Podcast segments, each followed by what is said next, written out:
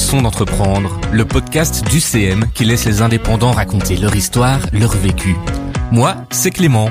C'est avec beaucoup de plaisir que je vais vous retrouver chaque mois pour découvrir un entrepreneur qui a osé franchir le pas, qui s'est lancé avec l'aide du CM et qui vit aujourd'hui une aventure unique. Des témoignages honnêtes, inspirants, mais surtout instructifs. On va commencer tout de suite avec la fulgurante success story de Marvin Ndiaye, le fondateur de Fresheo, une société spécialisée dans la livraison de repas à domicile. C'est parti pour le son d'entreprendre. Aujourd'hui, c'est Marvin qui nous rejoint. Bonjour Marvin. Salut Clément, tu vas bien? Ça va et toi? Super, merci. Bon Marvin, j'ai une première question pour toi. Est-ce que tu peux me donner ton âge? J'ai 26 ans maintenant. Et tu t'es lancé en 2018, c'est ça? Exactement. Donc, si mes calculs sont bons, tu devais avoir quoi, 20, 21 ans? Exact. Et comment est-ce que tu as décidé de te lancer en tant qu'indépendant à cet âge-là? Alors en fait, euh, je suis devenu indépendant parce qu'il restait plus que ça en fait. Techniquement, euh, il n'y avait pas vraiment beaucoup d'options pour les gens comme moi. Euh, j'ai des gens comme moi, c'est des gens tu vois, qui aiment pas trop l'école, qui sont un peu des électrons libres. Je suis pas artiste, je suis pas sportif, euh, donc ça se voit. Et, euh, et du coup, en gros, bah, il restait plus qu'un autre moyen de s'exprimer qui était l'entrepreneuriat. Euh, et du coup, en gros, je suis le devenu un peu par défaut, en fait. Hein. Il restait plus que ça. Tu sais, dans la vie, on, on va dans des endroits, il y a des zones qui existent, euh, il y a des, et l'entrepreneuriat, c'était un truc, truc qui me correspondait le mieux. Et puis en 2018-2019, il y avait une grosse hype autour de ça. Euh, un peu, maintenant, c'est un peu moins à la mode, mais euh, par toutes les personnes qui sont sur Internet. Moi, je suis un enfant Internet, donc euh, techniquement, je me suis beaucoup, beaucoup éduqué par rapport à ça. Quoi. Parle-moi un peu maintenant de, de Freshio. C'est quoi exactement comme entreprise? En fait, Freshio, du coup, c'est, on va dire, euh, une food tech, qu'on appelle ça dans, dans, le secteur, dans le secteur de la startup. Donc, pourquoi food tech? Parce qu'on fait de la food, donc on vend de la nourriture, on la produit, on la crée, euh, de A à Z, donc vraiment de l'aliment brut jusqu'à sa dernière transformation. On ne rajoute aucun additif ni conservateur dedans. Les, aliments donc sont sous vide et sous gaz une fois qu'ils sont donc cuits. Exemple, je vais prendre un exemple vraiment simple, un spaghetti bolognaise. Une fois que les pâtes sont cuites, la bolognaise est terminée, qu'on n'a rien rajouté dedans, on enlève l'air qu'il y a dedans, on rajoute du gaz alimentaire, ce qui fait une conservation de 7 jours. Et du coup, en gros, derrière, ça permet du coup au client, qui est livré une fois par semaine, de recevoir du coup ses plats. Pourquoi tech? Euh, parce qu'en fait bah, tout ça fait, se fait via sous forme de plateforme donc en fait on commande sur notre site internet directement donc les repas ces repas donc sont euh, donc euh, tu peux choisir jusqu'à trois semaines à l'avance en fait c'est la promesse qu'on veut hein. c'est vraiment que en à peine 10-15 minutes tu peux choisir tes repas pour tout ton mois quasiment. Et, euh, et derrière, en fait, t'as juste plus qu'à les recevoir et les réchauffer quand tu les reçois. Et, euh, et derrière, ça se fait donc sous forme donc de livraison de repas directement. On a nos applications pour nos livreurs, on a nos applications en interne, on a tout ce qui est lié donc aux commandes de sites, etc. Donc, euh, donc voilà. Et donc, les gens peuvent choisir le repas qu'ils veulent manger de la semaine sur Internet. Ils ont un large choix? Exactement. Du coup, ils ont un large choix, je pense, en tout cas 15 différents repas par semaine. Faut savoir qu'un être humain classique mange entre 20 et 25 repas différents par an. Ah ouais. C'est très, très, drôle, hein. Ouais. Mais on regarde, en fait, si on prend un peu de recul, on mange toujours la même chose. Mhm. Donc, euh, donc voilà. Et puis c'est comme ça. Hein. On va, on, on, aime bien ne pas se tromper. Et, euh, et du coup, nous, avec 15 recettes différentes par semaine, bah là, t'as un choix qui est qui est monstrueux comparé à ce qu'un être humain classique pourrait consommer. Et donc derrière, en fait, de ça, tu as, euh, tu as donc trois gammes, mais qui sont aussi encore en sous-catégorie, mais aussi on peut on peut recontextualiser ça rapidement. Tu as donc la gamme carnivore, la gamme végétarienne et la gamme fitness. Et ces trois gammes là ont encore des sous-catégories, exemple végétarien gourmand, carnivore euh, euh, gourmand, les intemporels, les fitness avec moins de glucides, enfin moins de moins de, de, pommes de terre, si je peux Mhm. banaliser ça, et plus de protéines. Donc euh, donc voilà. Et aujourd'hui, c'est qui qui cuisine tous ces repas? Alors aujourd'hui, il y a une équipe donc euh, de cuisiniers, de chefs cuisiniers, de diététiciens, de nutritionnistes. Donc c'est vraiment une, une, une belle équipe qui s'occupe donc de, de s'occuper de tout ça. Parce que bon voilà, on est une entreprise de d'un peu moins de 100 personnes. Du coup ici Mhm. ça ça vit. Revenons au début de Freshio. Comment ça se passait? C'est toi qui cuisinais tous ces repas? Yes, exactement. Du coup en fait, euh, comme je disais à la base, du coup moi je suis cuisinier. Mhm. Euh, du coup j'ai appris donc, euh, enfin j'avais appris à cuisiner dans un restaurant et puis avec les stages, l'école, etc. On va dire que dans un restaurant j'ai vraiment été mis à, à rude épreuve. Et euh, du coup euh, j'ai commencé donc à cuisiner donc chez moi tranquillement donc chez ma maman. Euh, où en fait du coup Freshio ça m'a coûté quasiment rien à lancer, ça m'a coûté 1500 euros à l'époque. Mhm. Donc euh, ce qu'il fallait faire, c'était les frais d'hébergement pour le site internet et les premières courses. Et en fait, on faisait des posts Facebook juste pour commencer à vendre comme ça les produits. Et qui livrait alors Toi? Moi aussi. Ouais, je faisais les tournées de livraison, je faisais le SAV, je faisais la cuisine, mais au début il y avait pas beaucoup de personnes, on livrait 5 personnes, puis 10, puis 15, puis 20, puis 30, puis 40, puis 50, puis après je crois qu'à vers 80, 100 ça devenait compliqué. L'idée c'était pas de se cramer bêtement, tu vois. Aujourd'hui je pourrais te dire, je pourrais être dans ma cuisine à essayer de faire 10 000 repas par semaine, mais mmh. ce serait débile, tu vois. Donc, euh, donc voilà, surtout qu'il y a moyen de faire travailler d'autres personnes et, euh, et vraiment d'apporter euh, du coup de la valeur. T'as commencé avec la livraison de un repas du coup. Aujourd'hui, t'en es à combien? Beaucoup. par semaine, disons. Euh, par semaine, on doit, on doit livrer à peu près, ouais. Si c'est les vacances, un peu moins, donc entre 8 et 10 000 repas par semaine.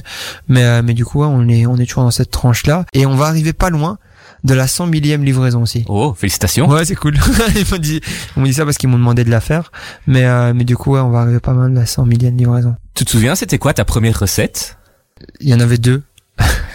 Il y en avait une euh, qu'on ne fait même plus maintenant, je sais pas pourquoi, mais euh, qui était une purée de patates douces avec donc du poulet à l'avoine et du brocoli. C'était vraiment très typé euh, fitness. Mhm. Et la deuxième, c'était une gaufre avoine à base de thon. Et aujourd'hui, les nouvelles recettes, qui c'est qui les imagine? Alors, premièrement, c'est les chefs, hein, le chef. Ensuite, c'est double checké, donc une fois par les diététiciens, les nutritionnistes qui sont un peu, euh, qui font donc un peu de ping-pong là-dessus, et après l'équipe de cuisine, quoi. C'est c'est un travail qui est très compliqué euh, donc euh, de à chaque fois euh, répliquer, répliquer plusieurs pièces dans une dans une même enfin dans la même les mêmes standards et du coup en gros c'est vraiment un travail d'équipe quoi. Est-ce que tu peux me me redonner un peu le trajet d'un plat à partir du moment où il est commandé sur le site internet jusqu'au moment où il est livré chez la chez la personne? Ça prend combien de temps plus ou moins? Alors en fait, dis-toi, le dernier jour pour commander chez nous, mhm. c'est le mardi. Après à ce moment-là, les chefs passent des commandes et du coup, ben on commande chez le boucher, chez le légumier les produits arrivent, le stock, le sec, on a beaucoup en stock à chaque fois parce que bah voilà, chaque les, les, les produits reviennent beaucoup, que ce soit tu sais des pâtes, du riz, des pommes de terre, tout ça, c'est des trucs qu'on peut déjà avoir euh, au préalable. Et euh, et donc euh, l'idée c'est donc de pouvoir donc commander ces produits-là. Les légumes arrivent toujours de manière brute et non transformée, et nous après on s'occupe de toute la transformation. Du coup le mercredi, le jeudi et le vendredi. Le vendredi c'est mis aussi en barquette Mhm. Donc mercredi, jeudi, c'est vraiment les deux plus gros jours de transformation. Le vendredi, on cuisine pour donc le samedi. Le samedi, on cuisine pour le dimanche. Et ces aliments, ils viennent d'où? Euh, alors ben, la plupart viennent de Namur parce que nos cuisines sont à Namur. Circuit court beaucoup plus facile, produit de saison aussi beaucoup plus facile, beaucoup plus facile pour deux raisons. Déjà première c'est les coûts parce que ben, c'est plus facile d'acheter euh, un chicon au moment où c'est fait ou une courgette au moment où c'est fait, ça coûte beaucoup moins cher. Et, et de deux, bah, ça permet aussi de faire travailler le, les circuits locaux donc c'est beaucoup plus sain et c'est beaucoup moins cher en termes de transport. Et ça te manque pas trop de ne plus être en cuisine aujourd'hui? Alors pas du tout parce que moi je n'aime pas cuisiner. Ah. Donc euh, non non non donc euh, donc voilà j'ai cuisiné parce que c'est ce que je sais faire mais c'est pas un truc que j'aime bien faire moi ce que j'aime faire aujourd'hui tu vois j'ai j'ai plusieurs entreprises j'ai Fréchot c'est celle dont on parle le plus parce que celle qui a été la plus créatrice de valeur aussi bien pour les consommateurs que pour euh, la création d'emplois Mhm. ou même des investisseurs.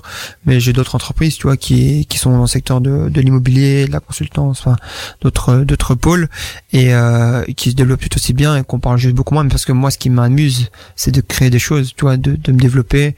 Et je pense que la vie est un chemin. Et tu vois, euh, dans ce chemin, par exemple, bah, tu obligé de gagner de l'argent pour gagner de l'argent, bah, les entreprises c'est un des meilleurs moyens parce que n'oublions pas que le but d'une entreprise c'est quand même de gagner de l'argent avant tout. Et, euh, et du coup voilà comment comment je vis mon parcours. Mais pour moi c'est un chemin que je fais, tu vois. Fréchot est une aventure tant, tant toute. Euh, si entre guillemets, bah voilà, euh, je, je, je, la tiens jusqu'à la fin de ma vie et c'est ma volonté, bah ça sera le cas. Si jamais je dois la vendre ou si jamais je sais pas, euh, j'en sais rien. Moi il se passe un truc qui doit pas se passer parce qu'on voilà on n'est pas à l'abri d'un Covid ou d'un autre truc. Enfin je ne suis pas un surhumain.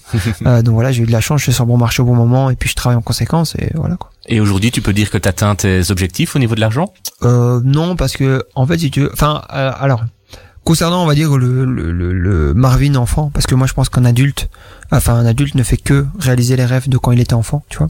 Donc concernant cette personne-là, oui, clairement, parce qu'aujourd'hui, j'ai pas de soucis financiers et j'ai cette chance. je te du bois. et, euh, et donc voilà mais euh, mais maintenant non parce qu'en fait ce qui se passe c'est que du coup tu sais c'est comme dans n'importe quel domaine quand tu joues au foot quand tu joues au ping pong peu importe en fait t'évolues et en fait, en évoluant, tu tombes sur des mecs qui jouent au même jeu que toi et qui sont tout aussi bons.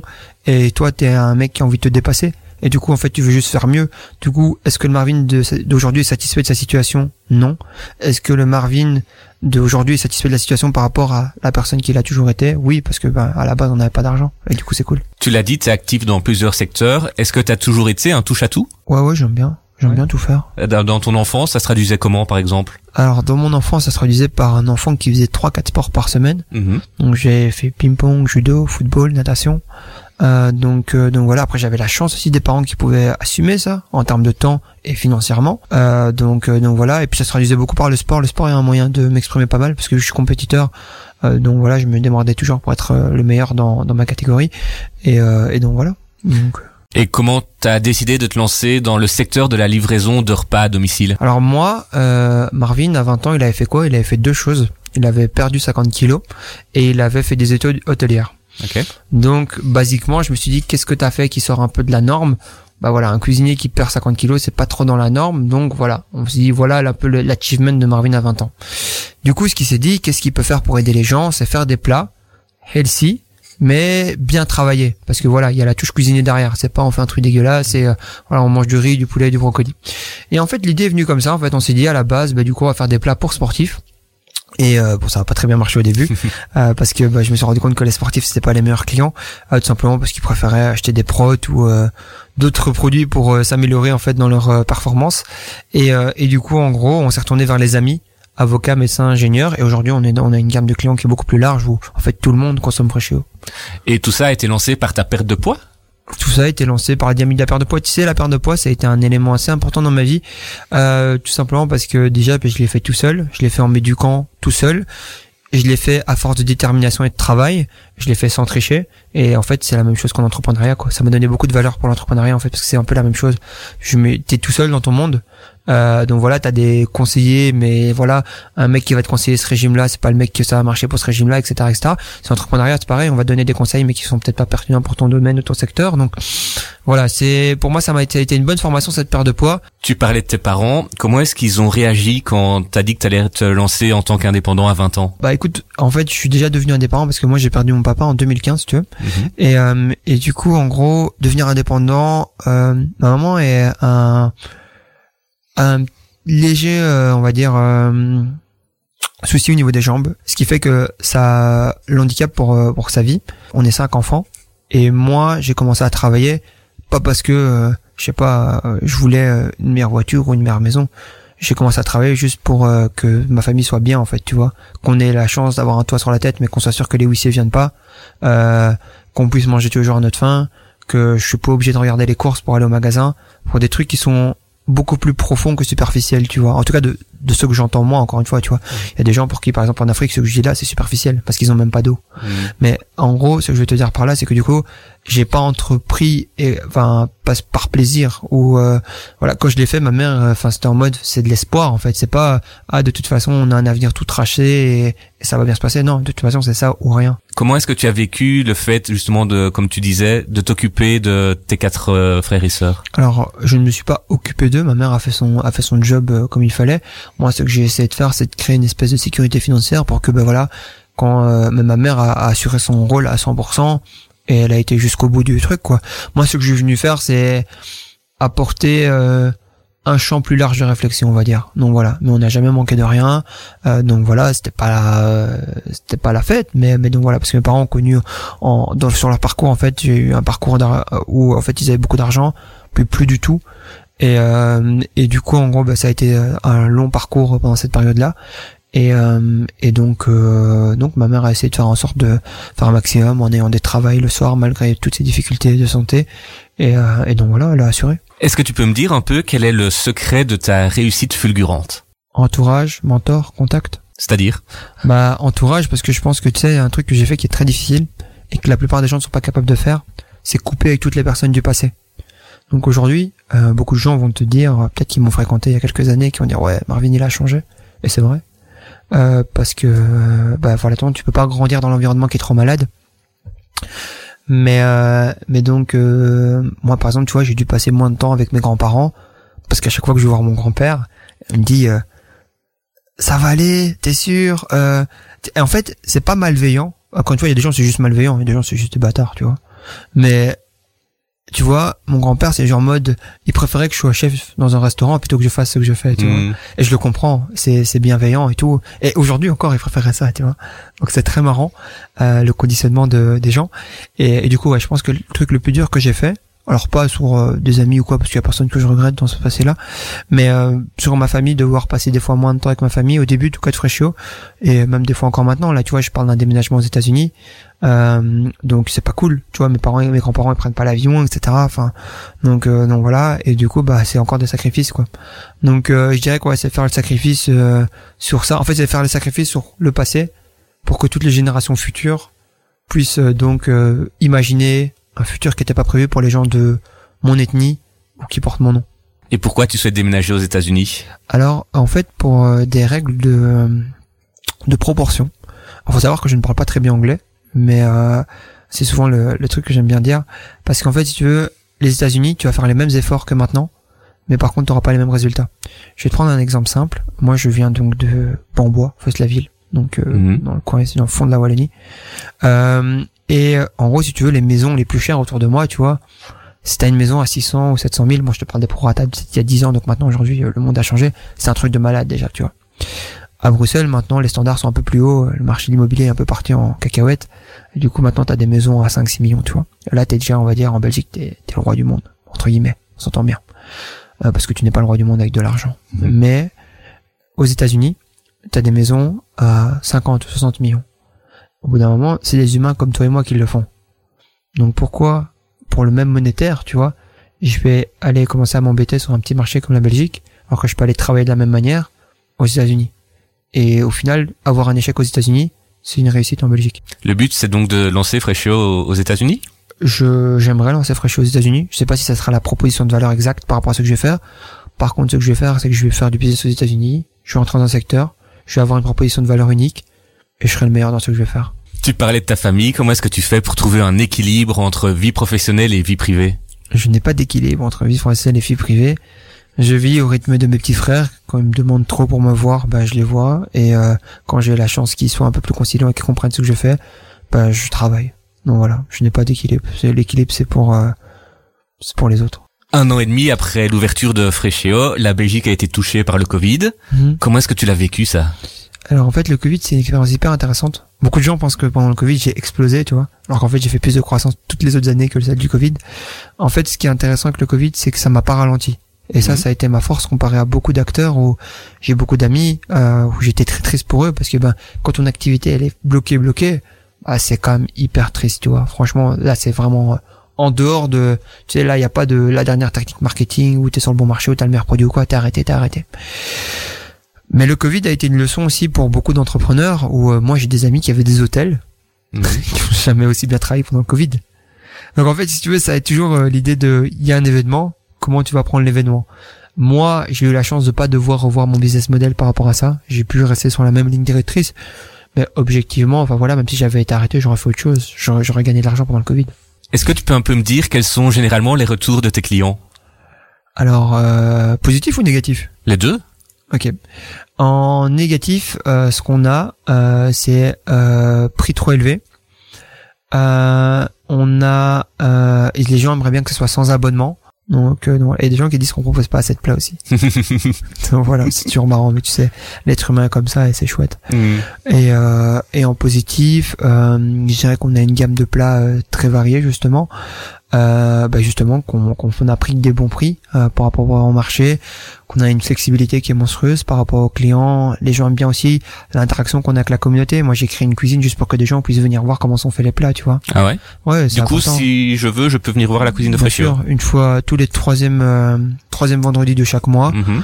On prend une dizaine de clients qui sont invités à venir euh, donc visiter. Ils peuvent s'inscrire sur une liste, ils viennent visiter la cuisine. Euh, c'est pour ça que c'est pour moi c'est un des plus bels ateliers aussi de, de Wallonie. C'est l'idée c'était une pharmacie et ça a été vraiment la vision de cette cuisine et du coup elle, est, elle a été exécutée quasiment parfaitement donc c'est chouette. Et c'est quoi le plus beau compliment qu'un client puisse te faire? Qu'on l'aide dans son quotidien. Les personnes que je suis le plus heureux de servir, c'est les personnes à mobilité réduite. Bah déjà ça me touche personnellement parce que ma maman, tu vois, dans ce cas-là. Mmh. Euh, les personnes âgées. Et après, tu vois, tous les clients qui te disent que tu es en train de les aider à faciliter leur vie, ça touche, tu vois. Après, c'est clair que voilà, il y a des gens, tu sais pour qui c'est un luxe, il y a des gens, tu sais pour qui c'est une nécessité. Et euh, la nécessité me touche plus quoi personnellement. Après voilà euh, j'ai autant de respect pour chacun de mes clients. Et est-ce que tu sais me dire quelle est la plus belle expérience ou le plus beau retour que tu as eu depuis que tu as lancé Freshio? Je peux pas te dire c'est quoi le mieux euh, parce que je vis dans un monde positif. Donc pour moi, tout est tout est assez positif en soi. Euh, franchement, je saurais pas te dire comme ça. On a des beaux messages quasiment de manière euh, journalière de nos clients via le SAV que je lis régulièrement. Euh, un des trucs les pires qui me sont arrivés, euh, Mhm. ça c'est c'est par contre, et ça fait la deuxième fois maintenant sur euh, les cinq ans à peu près de Freshio, c'est qu'on a eu des clients qui sont décédés. Ah, ouais. Ouais, c'est sous tu forme d'abonnement. Bah dans ce cas-là, euh, on envoie des fleurs. Enfin, en tout cas, on l'a fait deux fois. Euh, donc voilà. Après, ça tombe, il y a des gens, on nous a pas dit qu'ils étaient décédés, tu vois. Mais il y a deux fois, on avait pris Mhm. conscience de ça. Et la première fois, c'était hyper, euh, assez bizarre en fait, Hmm. Euh, parce que bah juste un message d'un proche qui te dit, euh, vous pouvez couper la domiciliation, parce que c'est une forme d'abonnement, euh, parce que bah un tel est, est décédé. Et dans ce cas-là, ça fait un petit choc quand même, tu vois. Parce que faut pas croire que les clients sont des numéros ou quoi. Moi, j'ai encore très conscience que chaque plat qu'on crée, c'est quelqu'un qui ouvre son plat et qui le déguste. Donc, euh, donc voilà. Et du coup, c'était hyper, euh, hyper bizarre. Donc voilà. Est-ce que tu pourrais nous partager une ou deux anecdotes que tu as vécues sur, euh, sur ton lieu de travail? Quelque chose, je sais pas, d'un peu fou que tu aurais vécu? Je sais pas si vous êtes un peu euh, bagnole ou pas du tout. Pas trop, mais vas-y. Euh, eh ben écoute, on a un client qui a une Bugatti. Donc voilà, et il a fait une photo de Freccio dans une Bugatti. J'ai puré, Freccio est, monté en Bugatti avant moi. donc, euh, donc ça c'était c'était hyper drôle. Et, euh, et pour revenir sur euh, sur euh, le principe du coup de du roi, euh, on a été euh, mercredi passé apporter des plats pas au roi mais au conseiller du roi. Donc euh, donc voilà. Et euh, et du coup ben on devait donc du coup y aller et euh, et du coup euh, ça a été reporté au dernier moment et du coup ça sera donc pour septembre donc peut-être que on apportera des plats au roi. Donc voilà. Et tu ressens quoi quand tu reçois ce genre de proposition Enfin, de demande Alors, plutôt? c'est super chouette, mais moi, je suis surtout fier pour les équipes, quoi. C'est eux qui sont contents. Donc, euh, donc voilà. Moi, tu sais, euh, au- aujourd'hui, euh, j'ai. En fait, quand t'es entrepreneur, tu deviens immunisé contre beaucoup d'émotions, tu vois. Parce que vu que ta journée, c'est que des hauts et des bas, tu peux pas toute la journée être en haut et en bas. Donc en fait, toute la journée, moi, je suis assez euh, comme ça. Donc peu importe qu'il se passe un truc exceptionnel ou très nul, je m'en fous en fait. C'est une information, je la traite. Euh, mais par contre, euh, du coup, ouais, pour les équipes, ça leur a fait super plaisir, quoi. Donc c'était chouette, c'était vraiment chouette. Aujourd'hui, quand tu regardes ton parcours, quel est le sentiment qui ressort? Hum, tu peux mieux faire. Peut mieux faire. Ouais, C'est déjà pas mal pourtant, non? Peut mieux faire, non, on peut mieux faire. Parce que je pense que je peux travailler plus, mieux et euh, proposer encore plus de valeur aux gens. Qu'est-ce qui te rend le plus fier au quotidien? Je suis hyper content de la vie que que j'ai aujourd'hui. Et euh, du coup, je dirais que c'est un tout. Tu sais, moi, à la base, je suis content juste de pouvoir me lever de matin et être en bonne santé. hein. Vraiment, ça, c'est très basique. Donc, en fait, tu vois, je, je pourrais te dire des trucs matériels énormes ou, ou, ou des trucs plus plus touchants liés à la famille, mais en fait, moi, je suis juste content d'être en bonne santé, en fait. Et tu penses que c'est indispensable aujourd'hui d'avoir euh, d'y être actif, enfin d'être actif sur les réseaux sociaux pour réussir? Je pense que c'est un outil qui est comme les autres, qu'il faut savoir l'utiliser correctement. Je pense que c'est important d'être sur les réseaux sociaux sur- aujourd'hui parce que c'est une des plus grosses sources de croissance, externe comme interne. Donc ouais, je pense que c'est c'est bizarre, tu vois, si tu ouvres une entreprise et t'es même pas sur aucun réseau social, c'est un peu bizarre, tu vois. Donc, Mhm. euh, donc voilà, je pense que la plupart des gens n'utilisent pas les réseaux sociaux parce qu'ils ont peur du regard des autres, ce que je trouve dommage. Parce que voilà, on a tous des cadavres, on a tous des trucs super cool à montrer. Et que, bah voilà, enfin, je veux dire, euh, les plus gros influenceurs aujourd'hui, peut-être ça des gens comme euh, Kim Kardashian, tu vois, ils ont des sextapes, tu vois, sur Internet. Et ils sont encore en vie, hein. Et ils sont plus forts que toi et moi réunis. Donc, euh, en vrai, euh, c'est juste dommage de s'arrêter au regard des autres pour ne pas pouvoir euh, exprimer sa passion et qui on est. Et si tu avais un conseil à donner à quelqu'un qui hésite à se lancer, ce serait quoi? Hmm, Bah, qu'il y a plus de risques à pas se lancer que de se lancer. Parce qu'à la fin, bah, c'est sa vie qui est perdue, pas celle des autres qui l'auraient jugé. C'est déjà la fin de ce premier épisode. Merci Marvin d'être venu te confier dans le son d'entreprendre. C'était passionnant, ton parcours est vraiment fascinant. Merci beaucoup à vous pour l'invitation et je vous souhaite encore plein d'invités. Un grand merci. Quant à nous, on se retrouve très bientôt pour un nouvel épisode du Son d'entreprendre. Nous prendrons une direction tout à fait différente pour écouter le témoignage de Marc, qui a osé abandonner son statut d'employé pour développer son activité d'indépendant dans le graphisme. D'ici là, n'hésitez pas à vous abonner à ce podcast sur votre plateforme préférée. À la prochaine!